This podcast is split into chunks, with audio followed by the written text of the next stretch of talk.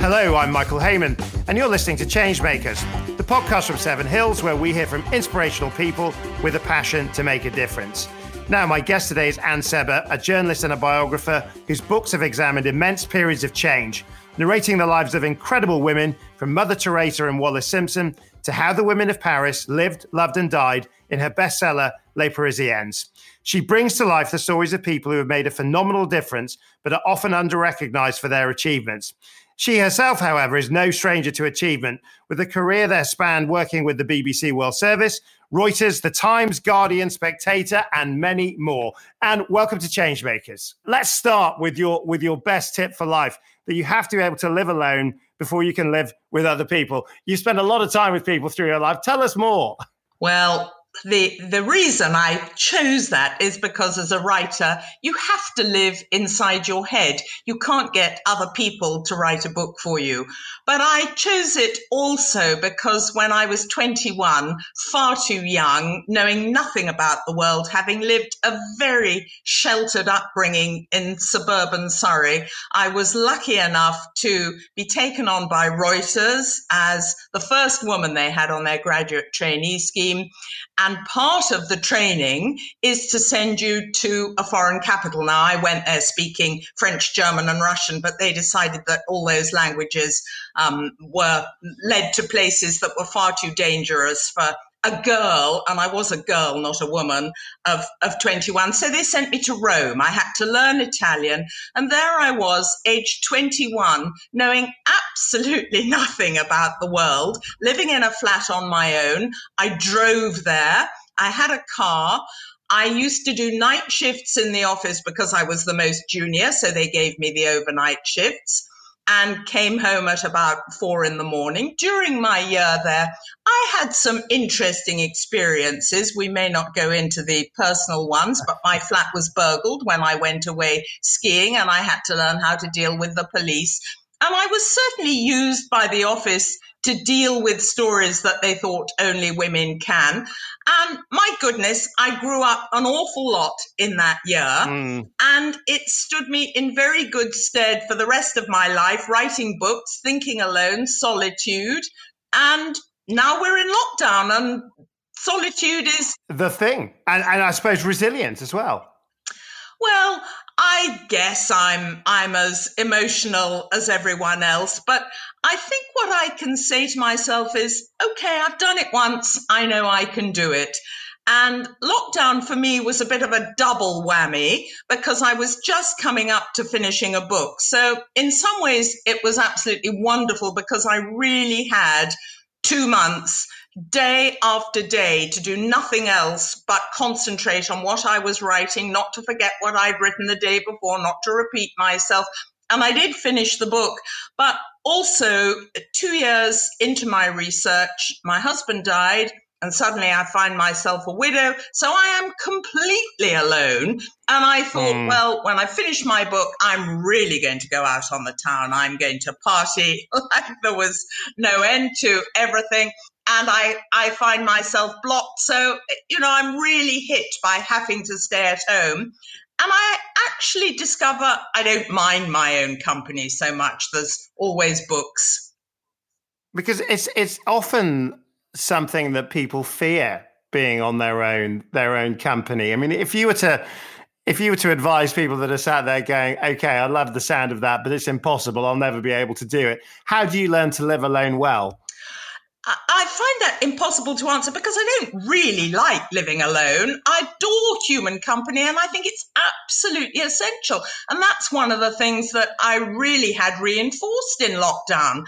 I'm I'm okay on my own, and I can spend a day doing all sorts of things. And I don't just mean tidying cupboards, but I do crave human companionship, touch, hugs. I mean, we're all longing for, for that, I assume, unless you're a real curmudgeonly, um, solitary person. But I know that it will happen. I think, I guess I'm probably an optimist, and I think, you know, this will mm. be over soon. So while it lasts, I can manage. And, um, you know, we're very lucky with the internet and phone and all those connections and Skype and Zoom that You're not completely alone now, but it's not the same as human contact.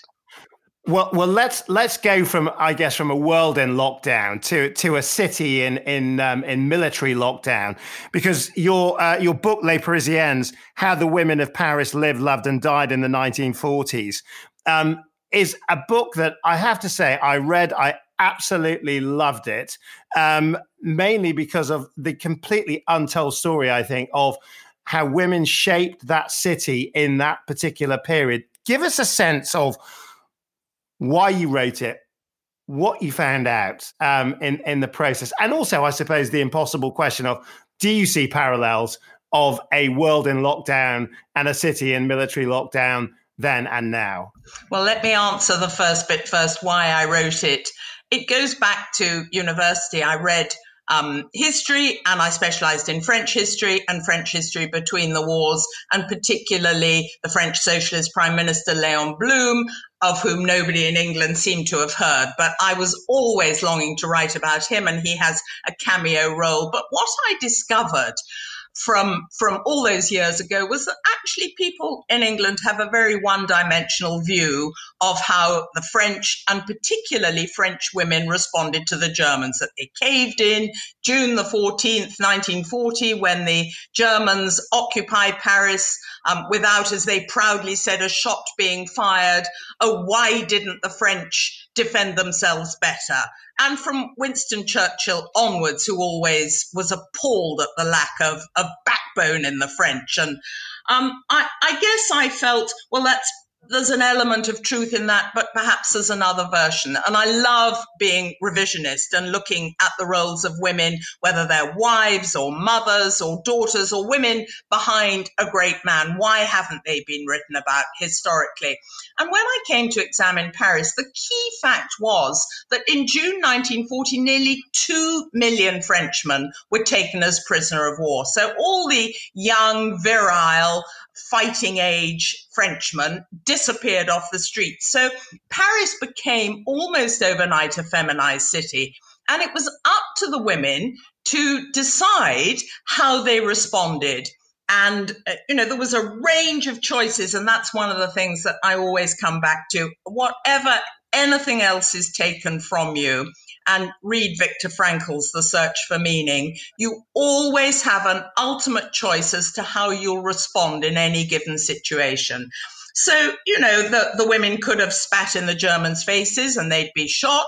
They could change the Gothic road signs, turn them the wrong way around. They could choose not to go into the restaurants. Or, you know, they could choose to dress as well as they could. And that was one of the interesting responses I found. They they had a shortage of fashion, shortage of material, shortage of hair color, makeup, all those things. But they did what they could to keep their sense of style, so that whatever mm. else the Germans did, they couldn't take away this pride in how they looked. So that, to me, was a very interesting discovery, because people think, oh, when you write about fashion in history, you know, that's dumbing down, that's superficial. But actually, and we can perhaps come on to that, there was a real reason why fashion was key to the French economy during the war. Um, but the second half of your question um, was, what are the parallels to lockdown today? Well, you know, you're asking a historian, so I think I have to say that that's too easy. There are too many variables. I can see why it's irresistible, but listen, when you're dealing with wartime and life and death on the edge, and you're dealing here with an unknown enemy, a virus, it's not really the same. I absolutely understand why you're asking for the parallels, because people do mm. discover resilience, perhaps things they didn't realize they, they had, and certainly shortages, and how you get round shortages is very interesting. But um, I, I actually think that life and death fighting the Nazis is is not quite the same as fighting a virus.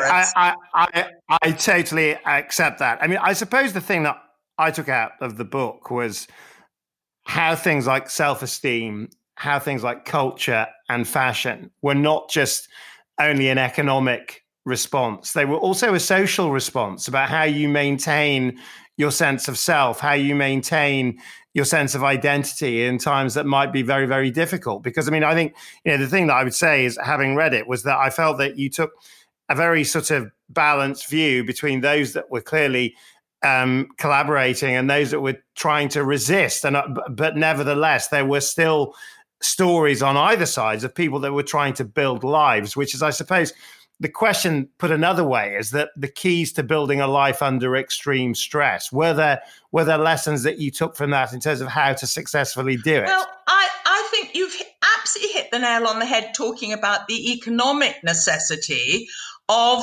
survival. And if if we look at fashion in Paris during the war, um, the man who really saved the Paris couture industry, the maison, was was a man. So, you know, my book is far from being anti-male, although it's about women. Um, Lucien Lelong, who was the head of the Chambre syndicale, decided very early on he was not going to let the Germans take the fashion industry lock, stock and barrel to Berlin, because that's what Hitler wanted. Hitler didn't really approve of um, Nazi wives coming to Paris for, for their fashions. But Lucien Lelong pointed out that you can't just take the designers who do the drawings without taking the women. And it was mostly East European women, refugees, often Jewish, Um, who worked in their atelier and who all had a specialist skill of embroidery or attaching fur collars or pleating or zips or whatever it was. But there were twenty thousand of these women. And by saving their jobs and persuading the Germans he couldn't, Hitler could not transport the fashion industry, he created a rod for his own back, really, because he had to produce Um, wool and cotton, which was in short supply or didn't exist at all. So he did actually get involved in real collaboration with the Germans to make a, an artificial fiber um, that was created by German cellulose from German pine trees, but it was made up into a fabric a bit like rayon in, in French factories. So what I guess I'm saying is that it came very close to the edge. And who bought these dresses? Well, it was the German women, but it was also French collaborating women, the French Gestapo, as they're called, the wives of those who indulged in the black market. So it's a very grey area. And there were many people after the war who disapproved of women who had bought fine clothes. You know, they expected them to manage with cutting down perhaps their dead husband's suits and not wearing smart clothes. But somehow women in Paris believed, because the terms of the armistice were that they couldn't wear uniform, they couldn't show that they were on the right side, somehow they felt the best we can do is to support this industry and to go on looking as smart as we can and not let the Germans take away our, our French pride, what gives them the name of Parisienne. Yeah, well, I mean, because I, what I particularly, I mean, uh, there were many tracks I enjoyed, but I suppose the, the, you know, how you narrated the Allied soldiers sort of arriving, and and here were these extremely chic, well presented people that that you know that, that I suppose sort of further sort of um, I guess intensified this view that, that that Paris somehow had it easy um, compared to other European cities. And. And yet this this story of, of fashion, this story of cultural expression um, moves on, I guess, when, when you talk about um, after the war with the new look um, exploding culturally in forty-seven by Christian Dior to sort of symbol the fact that austerity was not potentially the way the Parisians wanted to go. And I sort of feel that, you know, that, that story is... it's so missing from, I guess, the traditional male telling of war and the male telling of economics, this this sort of like this cultural identity that, that, that explains so much in terms of why people behave the way they do. Thank you. I, I'm really so thrilled that you've read the book so closely and picked up on so many of these themes that were close to my heart. But I'll just take Christian Dior briefly, because that story is really emblematic of exactly what you're getting at. So um, Christian Dior, during the war, was working for Lucien Lelong, making clothes that the French Gestapo or Nazi wives were buying. And yet his sister, Catherine Dior, of whom few few people had heard until a few years ago, was actually in one of the most courageous bands of resistors. And she was picked up and betrayed and was sent to this brutal camp outside Berlin called Ravensbrück, which was just for women. And she only mm. narrowly survived Ravensbrück. And why, after the war, did she not talk about her story and, and reveal what she had done? Because she was in love with a married man, a Catholic who couldn't get a divorce, who already had children, and she preferred to live in peace and quiet and not draw attention to what she had done, but because she preferred to live with the man she loved, albeit literally living in sin in, in conservative Catholic France, and she ran a wholesale flower business. So, you know, that's one reason why these stories have not been told before. But what on earth did she think of her brother, who had been designing dresses for for collaborators? So it's it's a real emblematic story. And and the other question um, that, that you picked up on was the Allied soldiers coming to Paris, who all thought they were coming to have a merry ball in these wonderful French brothels, because, of course, the brothels continued throughout the occupation. And I think if there's one group of women who have really not been recognized, it's the prostitutes who had no choice. I mean, I... I know I mm. said that everybody has some kind of choice, and you do in your attitude, but I think the prostitutes are a group generally in France who had to do what they were told, and they haven't generally written their stories. They're mostly not interested in writing or articulating what happened, but a lot of the brothels were fiercely left-wing, uh, pro-resistant. They often hid evading airmen. They hid guns. And uh, I, I think that their, their story is is one that, you know, really needs to be told. And, and it's just one of the strands, the nuances of Paris, along with the dancers and the singers, who were all picked up for this new crime of collaboration horizontale, because they had visibly supported the enemy. But actually, um, I, I think it's rather a different story, which I've tried to to show in the book. I mean, you you certainly did. I mean, and also, I guess, the male response to that after the war. But I I, I, I guess a question that comes from this is that it, what I felt about the book was that it was a really fresh take on a much-told story about the war, about France, Paris, but from a completely different perspective. And the perspective was the significance of women in the story of that city. Do you, do you think sort of bringing the story up to date in terms of the telling of the role of women in history, is is is that now wide open to tell? Is there a is there a, a growing interest, readership? Do you, do you sense that you're on on on the on the right side of the wave with this in terms of actually telling these stories that clearly have not been told, um, to do them full justice? Well, thank you. Of, of course, I love hearing you say all, all those complimentary things. I can't pretend I'm the first. I think I was lucky to become a biographer um, after Reuters decided that they wanted to let me go because um, I became pregnant, which, of course, you couldn't do mm. these days. But forty-two years ago, you could. And I thought my world was going to absolutely collapse. But I started writing books. And the vogue at that point was already to write biographies of the wives, the daughters, the sisters, if you like, the sister of Henry James. You know, there, there were a lot of them, mostly literary figures. But I decided that I could use my journalistic training as, as well as I've, I've had literary training as well, but it's the mixture of the two. I love interviewing real people. And so um, I, I was, the phrase was coined by Le Monde recently. I never thought Le Monde would take any notice of an English woman writing about a subject that obviously is French, but Le Monde has been very kind to me, and they described it as la méthode Seba. So I'm very proud of this. And la méthode Seba is a mixture of interviewing people who are alive as well as going to archival sources.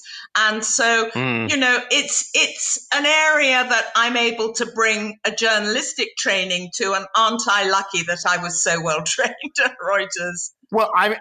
Well, I mean, I mean, and, and actually, wonderful um, to have that description of that style of storytelling. But I mean, just you mentioned Reuters there. I mean, th- this is when I, I believe you were in New York um, at, at the time. Um, I mean, that experience of not being given um, mater- maternity leave, as, as I understand, the, the reasoning was that your husband had a well-paid job. Was the was was um, um, uh, so? I mean, in terms of the journey from New York then to twenty twenty today. One of my my um, former guests was um, newly ennobled um, Helena Morrissey, um, and she's written a book called A Good Time to Be a Girl. D- do you think it is? Do I think now is, or the nineteen seventies? No, no, well, no, I think now compared to everything you've lived through in terms of where where we are today compared to that lifetime of experiences that, that, that you've lived through? I don't think I can give you a straightforward answer to that. I think the nineteen seventies, of course, it, it was um, sexist and full of misogyny. And when I was taken on by Reuters and I would walk into the newsroom and everyone would comment on my clothes and my makeup, and, you know, men would put their hands on my knee. And I just thought, well, this is the world I've entered and you put up with it. I mean, Fleet Street in the nineteen seventies was a deeply male place to work. There, there were no shops for women. You know, if you couldn't hold your own in, in the pub at night, I thought my career was over because, you know, I certainly couldn't hold my own. So all of that was very difficult to be a girl, and, and you're not expected to do that now. It's okay to take a call from an editor and say, actually, I've got the phone in one hand and I'm bathing the children with the other hand. I could never do that. I had to have a nanny and pretend that I worked in some office because I was terrified that an editor would not commission me to write a piece if he thought I was actually a mother. Well, you know, my I, I have children who are mothers now, and, and they can't believe that I tell that sort of story. So, you know, there are pros and cons. And I think in, in one sense, I was very lucky that Reuters took me on because clearly nineteen seventy-two, they were looking for a woman. They decided it was about time. Would they take on a twenty-year-old now who'd had no experience? Answer, no. I'd have to have had. Mm. Women are so much better qualified now. More women than men graduate from um, journalism courses, from accounting courses, from legal courses. Women have to do so much more. It's a much more competitive world. So I think you can answer it both, argue it both ways. But if I could just wave a magic wand and allow you to advise your younger self, what, what would you say about the, the life experience um, that you were preparing for and how it ultimately worked out? I would say enjoy the journey. Take, I mean, I just feel I've been, I, I don't think I realized when I was young quite how privileged I was to meet the Dalai Lama, Elizabeth Taylor, Lee Kuan Yew. I mean, all those figures from um, the sporting world, political world, film world. And I just, I, I, there was an element of me that realized I, I had, as they call it, a ringside seat on history, but just to have relaxed and enjoyed it a bit more and recognized how all these experiences will build in to everything you become. And I couldn't have written Les Parisiennes in my youth. I mean, I think that's something I didn't realize when I was young, that actually experience of being older, being a grandmother, is not so terrible. It actually has been wonderful to talk to these women who didn't want to tell their stories when they were young. They wanted to protect their children after the war and move on and have normality. But as mm. grandparents, they wanted to die having made sense of their lives and, you know, giving it some narrative arc. And it's taken me a while to realize there are some benefits in being old, shall we say. so, well... Well, I mean, I, well, let's talk about history because, you know, I, I'm a, I, I mean, I, I love history. One of the things I, I, I often worry about is um, that we live in a world which, which celebrates modernity. It celebrates the future. but actually history is such an important way of understanding the human condition. In terms of, if you were to make the pitch for that, in terms of why modern audiences who may well want to read about the future and science fiction and maybe a lot of other different things, in terms of why understand human history to understand, I guess, that future journey, what, what are the things that your studies have, have, have helped you gain, do you think, um, that are unique to the eye of a historian and a biographer?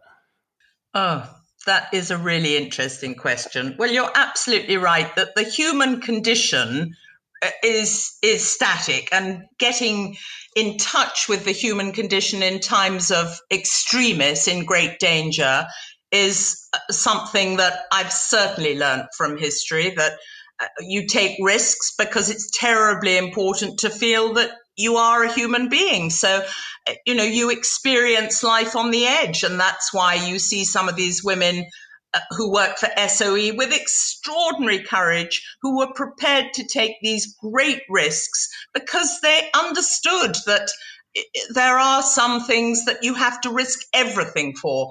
I, I, I suppose because I'm always this on the one hand, on the other hand, as you're noticing, I remember being taught as a historian that there are no lessons in, the, the only lesson in history is that there are no lessons in history. In other words, you can't just take history and say, look, it happened once before. I mean, one of the books that I, I've written about is, is called That Woman, about Wallis Simpson.